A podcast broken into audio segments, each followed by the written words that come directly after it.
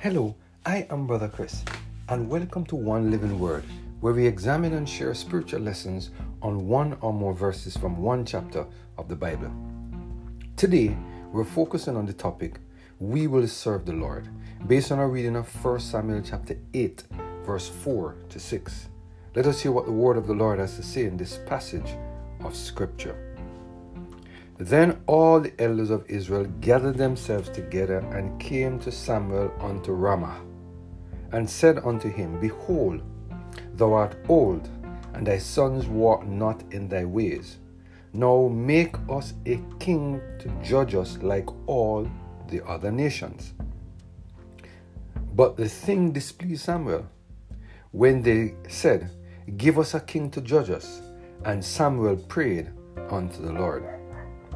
It is a very serious thing when God's people decide to reject God's leadership for the leadership of men.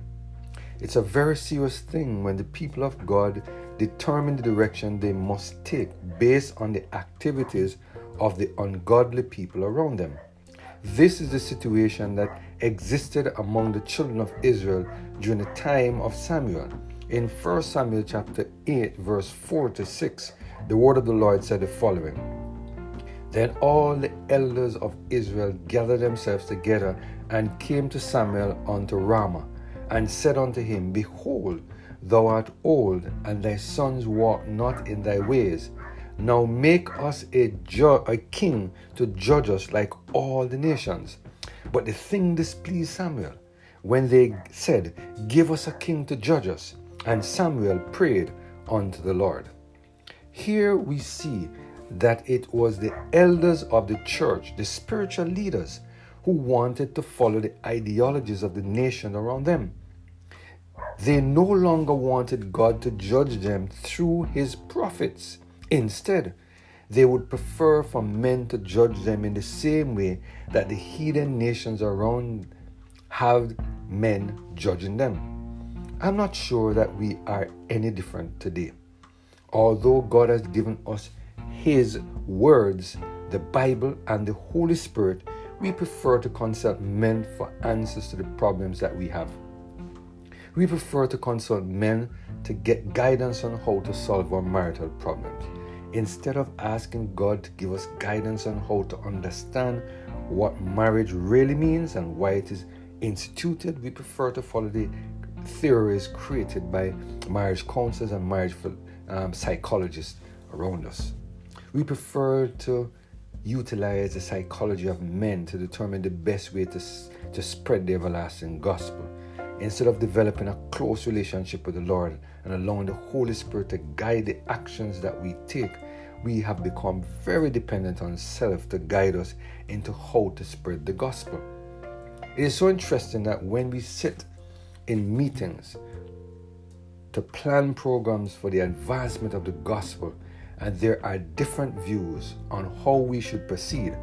Instead of stopping the meeting to pray for the Lord's guidance, we continue to argue until those with strong personalities get their way and determine how we should proceed.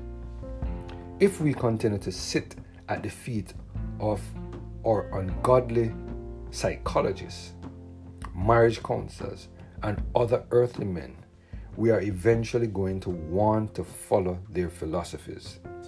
Unless we spend time in the secret place of the Most High and allow the Holy Spirit to guide us into all truth, we are going to end up in the same position as the children of Israel during the days of Samuel.